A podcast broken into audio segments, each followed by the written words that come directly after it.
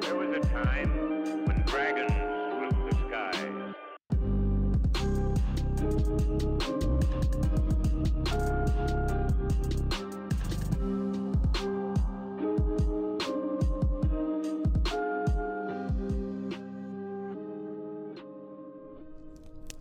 Talk into your stool, friends, and I shall tell you a story.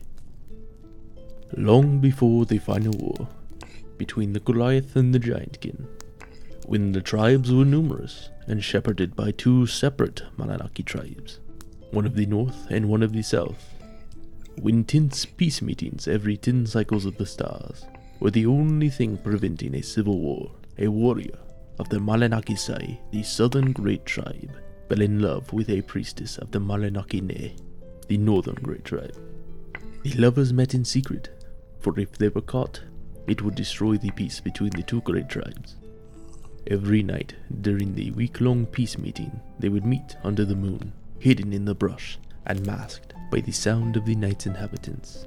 Their love grew strong, but when the tribes separated, fated to meet only when ten cycles of the stars had passed, the warrior felt his heart had left him.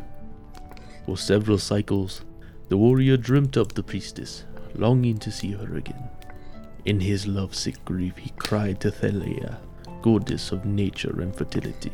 So, is that the goddess you serve then? I am a servant to all my gods, but I believe Kuliak, goddess of exiles, is who bestows my blessings. Oh, I see. Please continue. He cried out, O goddess, give me my priestess, so that I may love once again. Have you not seen that our love was true? Do we deserve such pain as to be separated by immovable mountains? Goddess, give me a chance to prove my devotion. Wait, wait, wait. How did he know that it was true love? I do not know, little one. But I think he and the gods were convinced. Hmm.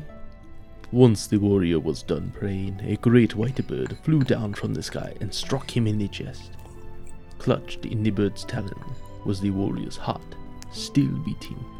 It spoke to the warrior.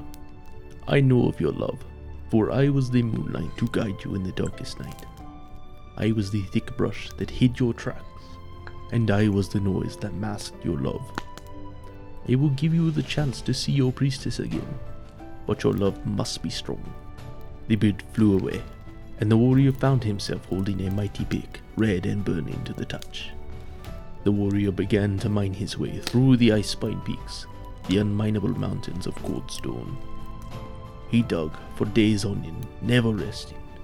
He built long, elaborate tunnels all throughout the mountain range.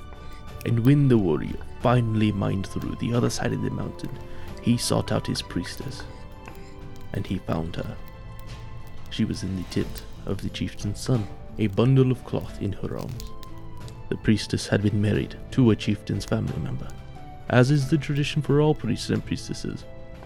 The warrior's pick went cold, for he could not ruin the life the priestess had built. But didn't she still love him too? The priestess had to choose between love and her duty. Both of them knew that she must marry into the chieftain's family, and if it was discovered that she had betrayed her tribe with a warrior of the other great tribe, well, it could have ended in civil war. Mm. The warrior, his love, it, it faltered. He receded into his network of tunnels in the ice spine peaks, never to be seen again. And that is why you should never go into a cave alone in the ice spine peaks. For Nagarak, Stone Runner Malanaki Sai hungers for wandering hearts to replace his. Hey, thanks, Jay.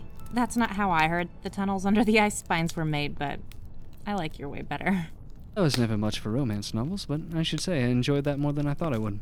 The one about the couples in love are always my favorite, you know, even when they are kind of sad. anyway, good night. Right, so shall we get some rest while Harry does his watch? Hmm, I suppose. Wonderful. Good night, everyone. Sleep tight. Don't let the frost trolls bite. Um, yeah, good. Good night.